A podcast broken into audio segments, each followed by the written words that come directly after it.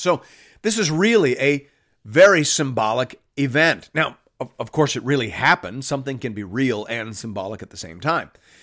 But the symbolism here is really what matters. This is an event that communicates, and it is saying that the Spirit is going to empower the church to reverse the curse of Babel. The gift of the Holy Spirit is going to create a new type of human community. A third race is going to be born. A people made from people from every tribe, tongue, and nation on planet Earth. That's what's being said here. Thanks be to God.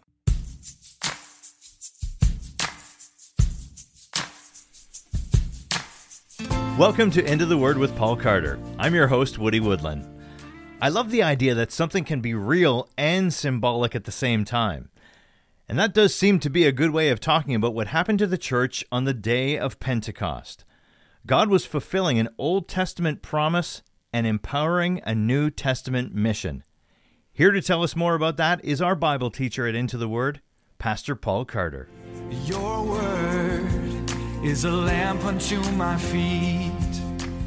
Hope you have your Bible open in front of you today to Acts chapter 2. This might be the chapter in the book that we know the best. It has three sections. Uh, verses 1 to 13 describe the event of Pentecost. Verses 14 to 41 give us Peter's sermon explaining the event of Pentecost. And then verses 42 to 47 describe the effect of the event of Pentecost. Obviously, Pentecost was an important event.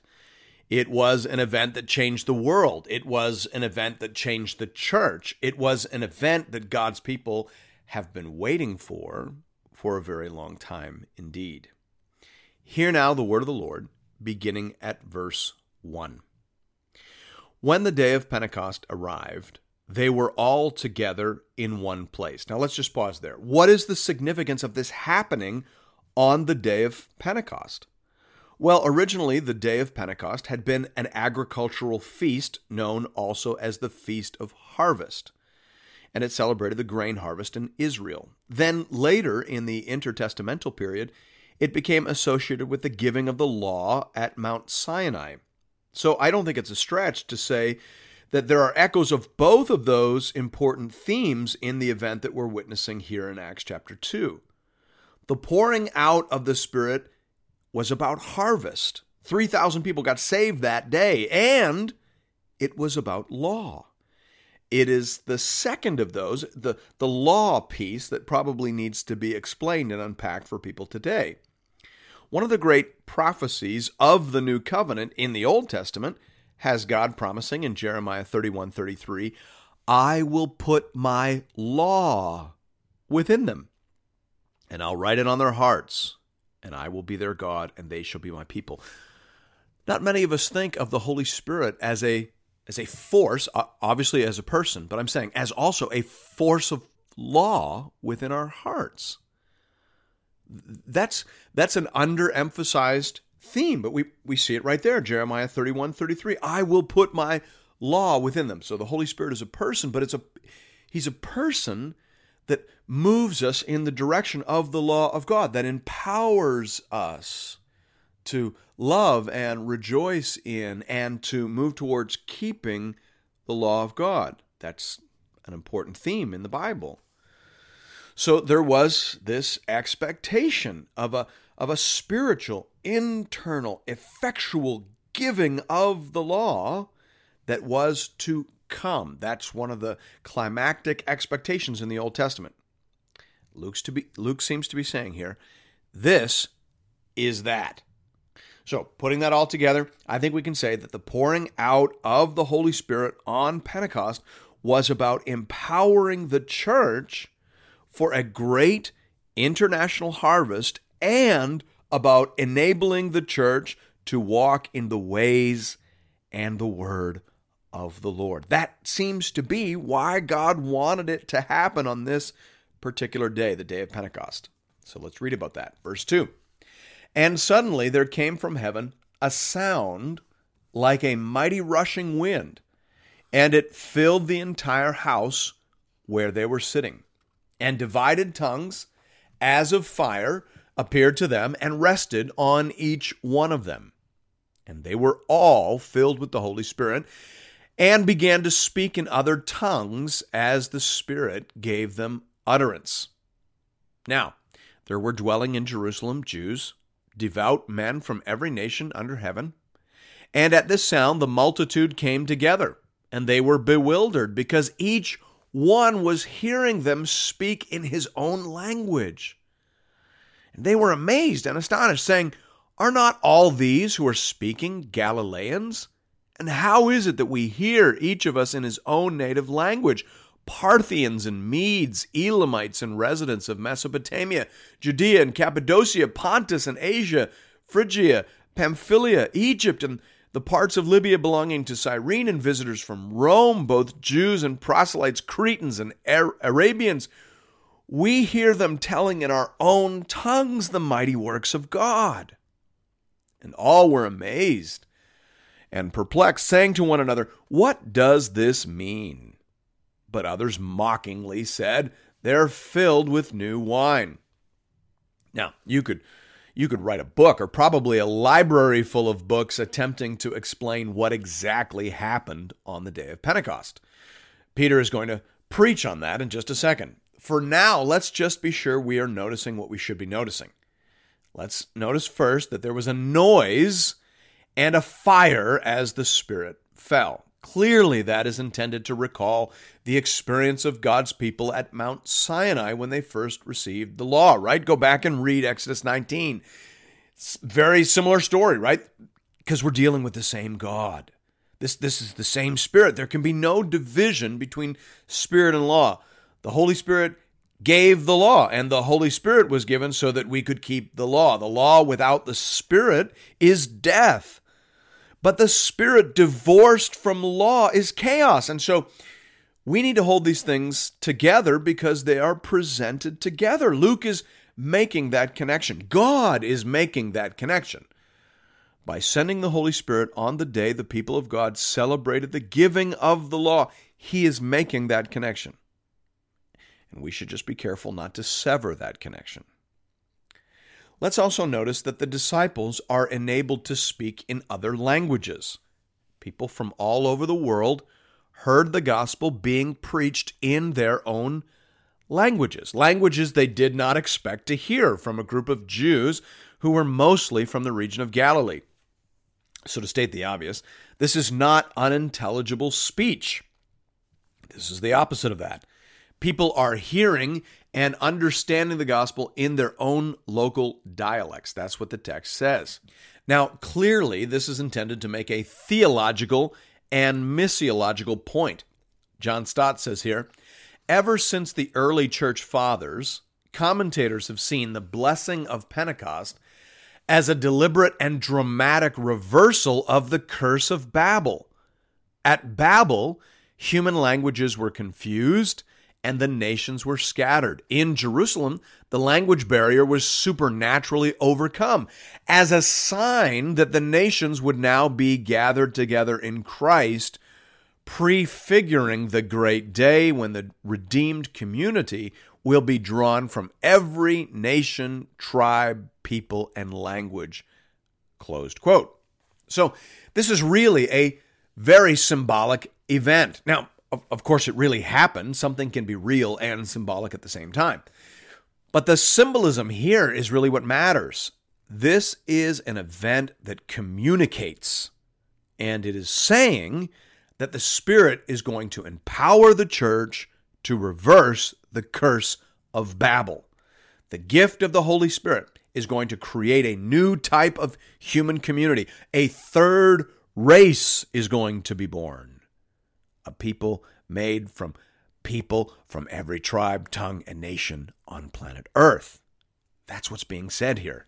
Thanks be to God. Pastor Paul, I want to jump in here if I can because, as I said in the program intro, I just love the idea that something can be real and symbolic at the same time. Can you unpack that for us a little further in terms of the gift of tongues as the sign of the Spirit's falling in Acts 2? Yeah, sure, absolutely. In the program audio, I think I quoted from John Stott, who, like a lot of other Bible commentators, makes the suggestion that the gift of tongues was symbolically communicating that in some way the curse of Babel was being reversed in the formation of the church. Yeah, okay, so unpack that for our listeners because there may be many folks out there who don't know what the curse of Babel refers to. Right. Well, there's a story in the book of Genesis about a time when human beings banded together in rebellion against God. And to thwart their plan, God diversified their languages. All of a sudden, they couldn't speak to each other. And that was part of how God divided them and sent them out on their way. So, again, I believe that was a real event, but I also believe that it was communicating something symbolic or paradigmatic. I think it was saying that unity is not necessarily an unmixed good. If people are united in rebellion, that's a bad thing. But then here at Pentecost, with the gift of the Holy Spirit being poured out, God seems to be saying that it is His will now for people to come together. When people gather together around good things, then obviously that should be celebrated and encouraged. And then, based on what you said last week, the giving of the Holy Spirit is more than making a new community, it's also about empowering the Great Commission. Unpack that dynamic for us a bit as well. Yeah, exactly. The giving of the Holy Spirit is first and foremost tied to the task of the Great Commission. That's actually the first thing we learn about the Holy Spirit in the book of Acts. In Acts 1 8, Jesus says, But you will receive power when the Holy Spirit has come upon you, and you will be my witnesses in Jerusalem and in all Judea and Samaria and to the ends of the earth. So the Holy Spirit is given by God to equip the church in the work of taking the gospel to every tribe, tongue, and nation on planet Earth. And that is communicated symbolically through the fact that as soon as the Spirit fell, the disciples began preaching the gospel in the languages of people from all over the world. So that really happened, but at the same time, it was symbolic in terms of what it was promising. Absolutely. All right, that's very cool. Let's jump back into the story now at verse 14. But Peter, standing with the eleven, lifted up his voice and addressed them Men of Judea and all who dwell in Jerusalem, let this be known to you and give ear to my words. Let me just pause here and point something out. The Greek word translated here as addressed them is also used in verse 4, where it says, as the Spirit gave them utterance. So we might say empowered speech is the gift being given by the Holy Spirit in other languages and also in straightforward vernacular. Both are in view here. David Peterson says Peter's extensive and carefully argued speech has a prophetic character and is as much a spirit inspired utterance as the speaking in other languages. I think that's important because sometimes we tend to speak of the day of Pentecost as if the only real sign of the of the Spirit coming was that people spoke in other languages. That's not true. This Peter doesn't look at all like the Peter we're used to, does he? This speech by Peter, this marvelous, precise, powerful, and prophetic speech by Peter is just as much a sign of the Spirit as the speaking in tongues. So, spirit empowered speech, right? That's that's the focus here, whether in tongues or whether in, in in this case likely Aramaic. That's what the Spirit is doing. The Spirit is enabling the disciples, and particularly Peter, to begin spreading the gospel far and wide. He says in verse 15 For these people are not drunk, as you suppose, since it is only the third hour of the day. But this is what was uttered through the prophet Joel. And in the last days it shall be, God declares, that I will pour out my spirit on all flesh. And your sons and your daughters shall prophesy, and your young men shall see visions, and your old men shall dream dreams. Even on my male servants and female servants in those days I will pour out my spirit, and they shall prophesy. And I will show wonders in the heavens above, and signs on the earth below blood and fire, and vapor of smoke, and the sun shall be turned to darkness, and the moon to blood before the day of the Lord comes, the great and magnificent day. And it shall come to pass that everyone who calls upon the name of the Lord shall be saved. Now, way back in Numbers 11:29, Moses had wished that God would put his spirit on every Israelite so that they might all prophesy.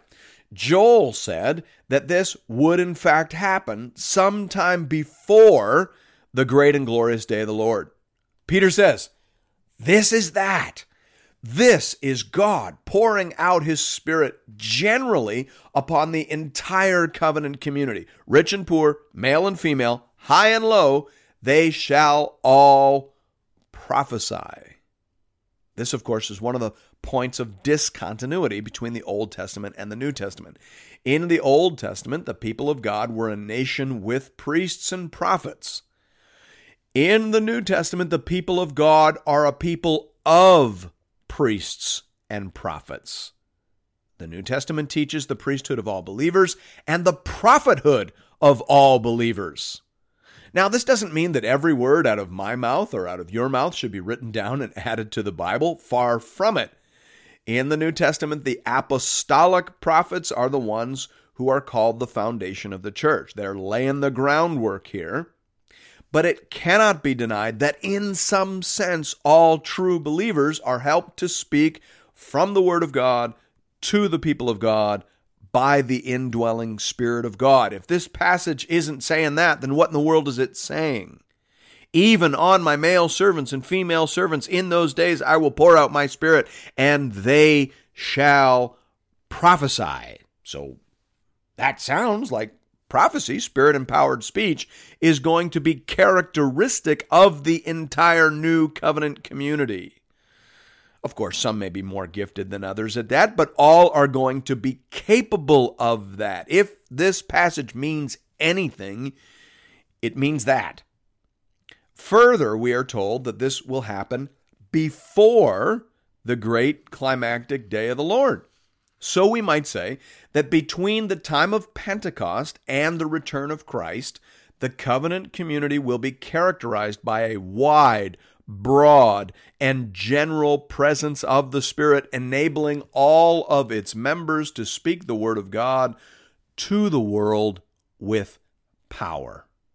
Male and female, rich and poor, old and young, every true believer filled with the Holy Spirit can do this. And now Peter tells us why. Verse 22 Men of Israel, hear these words Jesus of Nazareth, a man attested to you by God with mighty works and wonders and signs that God did through him in your midst, as you yourselves know. This Jesus, delivered up according to the definite plan and foreknowledge of God, you crucified and killed by the hands of lawless men. God raised him up, loosing the pangs of death, because it was not possible for him to be held by it. For David says concerning him, I saw the Lord always before me, for he is at my right hand, that I may not be shaken. Therefore my heart was glad, and my tongue rejoiced. My flesh also will dwell in hope, for you will not abandon my soul to Hades, or let your Holy One see corruption. You have made known to me the paths of life. You will make me full of gladness with your presence. Brothers, I may say to you with confidence about the patriarch David that he both died and was buried, and his tomb is with us to this day. Being therefore a prophet, and knowing that God had sworn with an oath to him that he would set one of his descendants on his throne, he foresaw and spoke about the resurrection of the Christ, that he was not abandoned to Hades, nor did his flesh see corruption. This Jesus God raised up, and of that we all are witnesses. Being therefore exalted at the right hand of God, and having received from the Father the promise of the Holy Spirit, he has poured out this that you yourselves are seeing and hearing. For David did not ascend into the heavens, but he himself says, The Lord said to my Lord, Sit at my right hand until I make your enemies your footstool.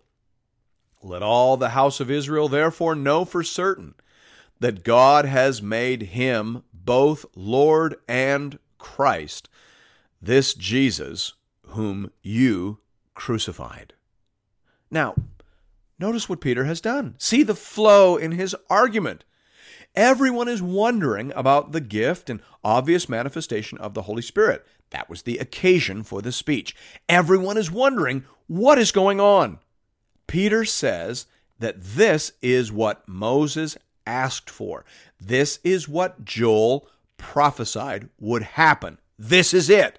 The Spirit has been poured out broadly, generally, upon the new covenant community. And this is happening now, Peter says, because Jesus, whom you crucified, has been raised from the dead and has ascended up into heaven and has begun to give gifts and blessings to his people. Look at verse 33 being therefore exalted at the right hand of God, and having received from the Father the promise of the Holy Spirit, he has poured out this that you yourselves are seeing and hearing. That's the logical climax of Peter's argument. Why has the Spirit been poured out? Because Jesus has taken his seat at the right hand of the throne of God and has begun to reign, thanks be to God. For Peter, this is further proof, as if any further proof was necessary, that Jesus was who he said he was and had accomplished what he said he would accomplish.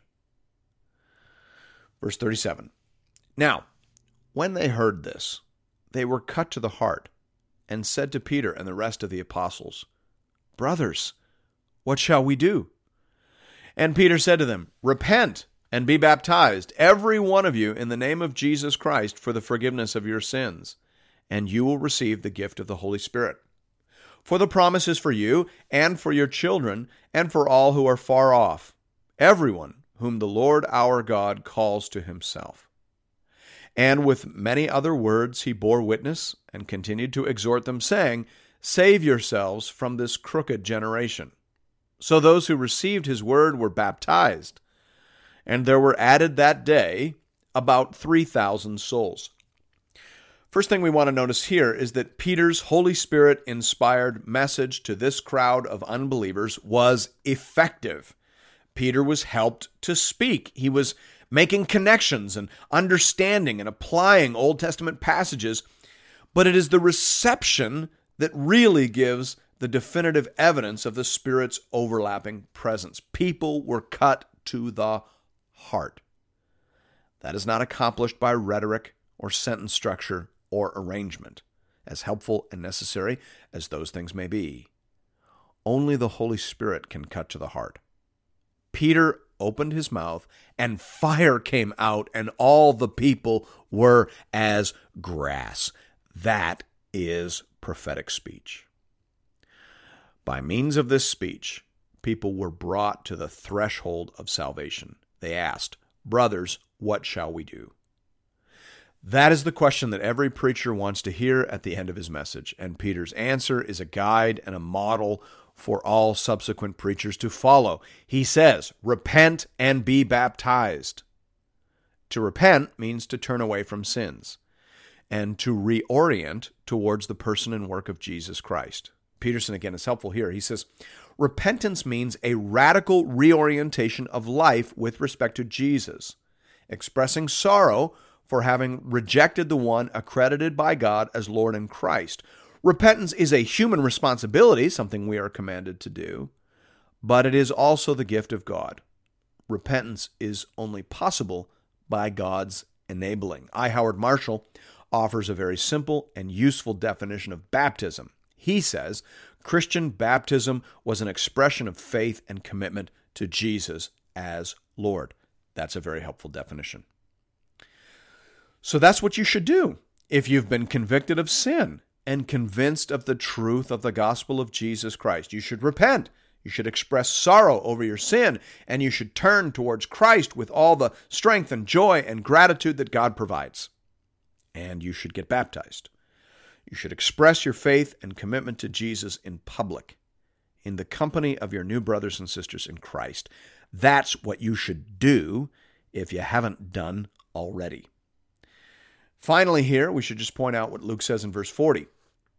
With many other words, he bore witness. What we have in Acts 2 14 to 39 is a summary of a much longer sermon. The same is true, of course, of the Sermon on the Mount uh, in the Gospels. That it takes about 15 minutes to read the Sermon on the Mount, and yet people walked for days to hear Jesus preach. I'm pretty sure he didn't give them a 15 minute sermonette. The Gospel writers give us summaries, and so here as well. Peter might well have preached for three hours. We don't know. What we have is Luke's five minute summary. He also tells us a little bit about the life of the church that was founded as a result. In verse 42, he says, And they devoted themselves to the apostles' teaching and the fellowship, to the breaking of bread and the prayers. And awe came upon every soul, and many wonders and signs were being done through the apostles. And all who believed were together and had all things in common. And they were selling their possessions and belongings and distributing the proceeds to all as any had need. And day by day, attending the temple together and breaking bread in their homes, they received their food with glad and generous hearts, praising God and having favor with all the people. And the Lord added to their number day by day those who were being saved. There are similar descriptions in Acts 4 32 to 37 and Acts 5 12 to 16. The point seems to be that under the preaching of the gospel and the ongoing work of the Spirit, a new community was being built up. God wasn't just changing individuals and releasing them back into Judaism. On the contrary, he was building something entirely new. This is the new wineskin for the new wine of the Holy Spirit. This new group is characterized by devotion to the apostles' teaching. You're not a part of it if you don't share that commitment. I think that's fair to say. They're committed to fellowship. This isn't personal piety or desert mysticism. This is body life. They're committed to the common meal and to prayer. And they're committed to each other. When there is a need, people sell their property and possessions to meet that need. They're doing life together. And the Lord was adding daily to their number those who were being saved. That's a good church. That's a spirit born church. And this is the word of the Lord. Thanks be to God.